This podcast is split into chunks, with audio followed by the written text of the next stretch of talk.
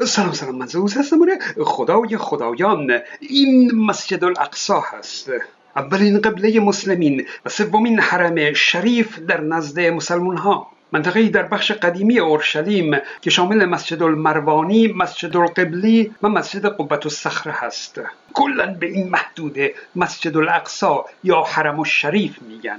از 23 سال دوران پیامبری محمد 13 سال اول در مکه و نزدیک به دو سال هم در مدینه ظاهرا اولین قبله مسلمین همین مسجد الاقصا بوده.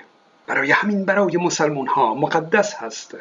اما آیه‌ای که به آیه قبله معروفه اشاره‌ای به مسجد الاقصا نمی‌کنه.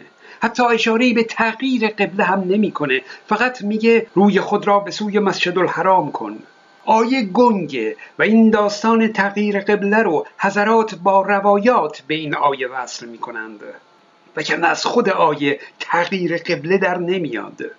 خب اما امروز کاری به موضوع تغییر قبله ندارم. این چیزی که در ایران به قدس معروفه اسمش قبت الصخره هست این مسجد رو سالها بعد از محمد عبدالملک مروان ساخته. اما داخل اون صخره هست که میگن محمد در سفر معراج از اونجا به آسمان ها رفته. به به. در جنوب غربی مسجد الاقصا مسجد براق قرار داره. همون الاغ بالداری که محمد رو به آسمون ها برده. و پشت اون هم دیوار براق رو داریم که یهودی ها اون رو دیواری از معبد سلیمان می‌دونند. دیوار براق. خب می‌دونید کسی که می‌خواد به سفر بره نیاز به وسیله نقلیه مناسب داره دیگه. بدون وسیله سفر کردن که اصلا منطقی نیست. با عقل جور در نمیاد.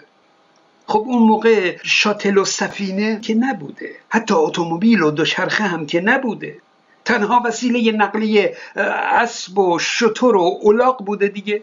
به ناچار یک الاغ وسیله نقلیه مناسبی برای سفر به آسمان ها معرفی شده. او الان دیگه هم منطقی شد و هم معقول مگه نه؟ امروز حتی نمی‌خوام به حضرت براق گیر بدم نه. امروز فقط می‌خوام به کلمه مسجد الاقصا گیر بدم که تنها یک بار در قرآن اومده در اولین آیه از سوره اسراء که معروف به آیه معراج هست. آیه میگه سبحان الذي اسرا بعبده لیلا من المسجد الحرام الى المسجد الاقصى الذي باركنا حوله لنريه من آیاتنا انه هو السمیع البصیر. منزه است آن خدایی که بنده اش را شبانگاهی از مسجد الحرام به سوی مسجد الاقصا که پیرامون آن را برکت داده ایم سیر داد تا از نشانه های خود به او بنمایانیم که او همان شنوای بیناست. مفسران با استناد به روایاتی این آیه رو به معراج پیامبر ربط میدن. و البته مفسرانی هم هستند که هیچ ربطی بین این آیه و سفر معراج نمی بینند واقعیت اینه که هیچ کدوم از آیات دیگه این سوره اسراء ربطی به معراج ندارند آیه دوم و سوم تا هشتم این سوره همه در مورد حضرت موسی و بنی اسرائیله. حتی در آیه هفتم باز به مسجد الاقصا اشاره می‌کنه و داخل مسجد الاقصا می‌شوند همان گونه که اول بار وارد شدند. اینه که برخی از مفسرین معتقدند که این آیه اول هم مربوط به حضرت موسی هست و نه معراج محمد. داخل آیه اول مشخص نکرده که اون عبد اون بنده کی بوده اسمش رو که نیاورده. اسمی هم از معراج نبرده. واقعیت اینه که نه محمد به مسجد الاقصا رفته و نه موسی به مسجد الحرام. راه کمی نیست. حدود 1500 کیلومتر فاصله است. حالا این بنده کی بوده که خدا اون رو از این مسجد به اون مسجد برده؟ معلوم نیست. در واقع این مفسران عزیز چون دیدن که آیه گنگ و مبهم و بیمعناست اون رو علکی به معراج محمد نسبت دادند. و خب البته براش روایات هم ساختن دیگه.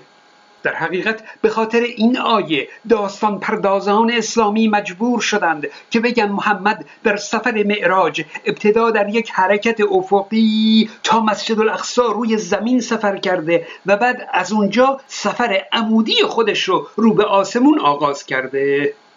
ولی خودمونیم خب هر جایی که باشی آسمون بالای سرت دیگه نیازی نیست که اول افقی بری بعد عمودی بری آسمون. اگر این آیه نبود داستان معراج هم جور دیگه ای بود. به هر حال این آیه اصلا نشون نمیده که صحبت از معراج محمد باشه. اما مشکل آیه به همین نکته ختم نمیشه. موضوع اینه که در زمان محمد اصلا این مسجد الاقصا اسمش مسجد الاقصا نبوده. اصلا مسجدی و یا محلی به این نام وجود نداشته. پس این مسجد الاقصایی که قرآن نام می‌بره چیه؟ کجاست؟ پروفسور کریستیان گروبر استاد تاریخ هنر اسلامی در دانشگاه میشیگان در یکی از مقالات خودش با نام معراج به این نکته اشاره می‌کنه و می‌نویسه که برخی اسلام شناسان غربی معتقدند که مسجد الاقصا رو باید در بهشت جستجو کرد. چرا که اون موقع مسجدی یا مکانی به این نام بر روی زمین وجود نداشته. در سال 691 میلادی عبدالملک ابن مروان خلیفه اموی بر این مناطق سوریه و مصر و اورشلیم و اینها حاکم شد. در حالی که کنترل خلافت مکه در دست عبدالله ابن زبیر بود. اینها رقیب سیاسی و دشمن هم بودند.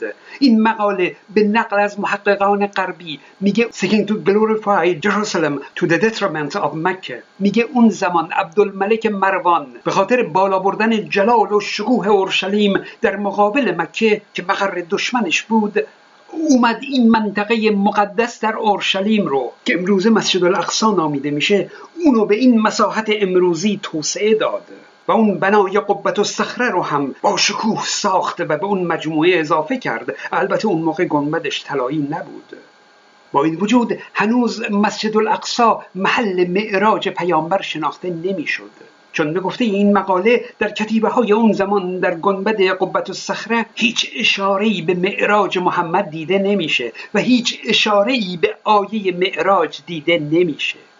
اما نکته مهمی که می‌خوام بگم اینه که در کلیپ 336 اشاره کردم که از میان اسلام شناسان غربی ادهی که گروه تجدید نظر طلبان نامیده شده اند طبق مستندات مسیحی اون دوران معتقدند که متن قرآن در زمان عبدالملک مروان دستخوش تغییر قرار گرفته. اد اون زمان که عبدالملک مروان می‌خواسته فتوحات اعراب رو با دین عربی اسلام آمیخته کنه اون زمان که او می‌خواست شکوه اورشلیم رو در مقابل مکه بالا ببره اگه اون زمان قرآن به دست عبدالملک مروان دست خوش تغییر شده چه اشکالی داشته که حالا که مسجد الاقصا به دست عبدالملک مروان گسترش پیدا کرده چه اشکالی داشته که در یک آیه از قرآن هم نام مسجد الاقصا به متن قرآن افزوده شده باشه؟ دیگه خب کسی به این توجه نداشته که در زمان محمد هیچ مکانی به این نام نبوده. مردم اونجا رو مسجد الاقصا میشناختند و در قرآن هم در کنار نام مسجد الحرام نام مسجد الاقصا هم اومده. همین کافیه. داستان و روایت هم که براش درست کردند.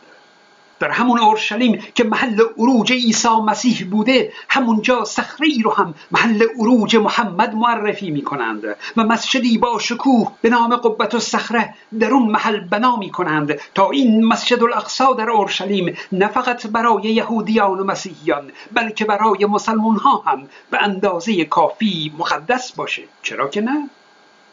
آقا اگه مثلا حافظ گفته کنار آب رکناباد و گلگشت مسلا را خب اون زمان محلی به نام رکناباد بوده آب هم داشته؟ مشکلی نیسته اما اگه در شعر حافظ مثلا به فرض ببینیم که نوشته کنار صد لطیان آب فلان خب اون زمان حافظ که صد لطیان نبوده.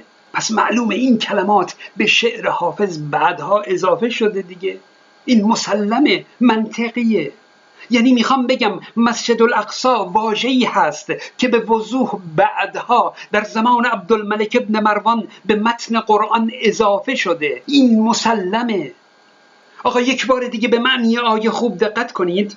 منزه است آن خدایی که بندش را شبنگاهی از مسجد الحرام به سوی مسجد الاقصا که پیرامون آن را برکت داده ایم سیر داد. الذی بارکنا حوله که پیرامون آن را برکت داده ایم برای موضوع معراج چه لزومی داشته که قرآن تأکید کنه که پیرامون مسجد الاقصا رو برکت داده ایم آقا خودمونیم پیرامون مسجد الاقصا به دست چه کسی برکت داده شده؟ کی اطراف مسجد الاقصا رو گسترش داده و پیرامون اون رو با شکوه کرده؟ جناب خلیفه اموی عبدالملک مروان دیگه. آخه چه لزومی داره که در زمان محمد در این منطقه که هیچ اثری از مسلمان ها در اون نیست و اسمش هم اصلا مسجد الاقصا نیست الله بیاد و بگه به سوی مسجد الاقصا که پیرامون آن را برکت داده ایم. و همجور نیستن دیگه. تابلوی که این کلمات بعدا به قرآن اضافه شده. کانال های من رو هم فراموش نکنید. من زئوس هستم.